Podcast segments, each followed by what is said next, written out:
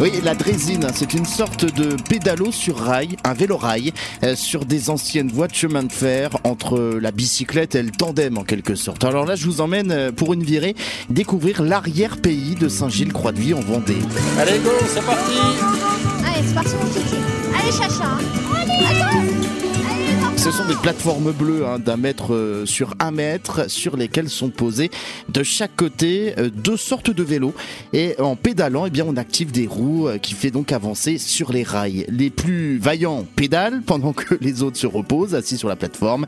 On peut être entre 2 à 5 voyageurs sur une drésine. Et c'est quand même physique. hein.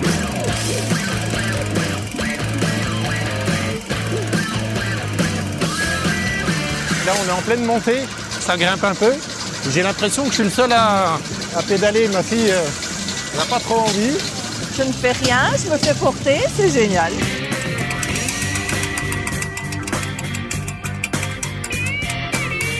Vous pédalez à votre rythme, c'est bien pour toute la famille, hein, pour tous les âges également.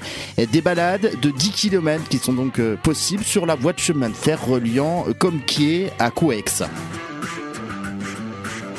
Pour admirer le bocage vendéen, les viaducs également, les jolis paysages de la Vendée, la Drésine, le vélorail est un bon moyen, c'est à Saint-Gilles-Croix-de-Vie, une jolie échappée verte.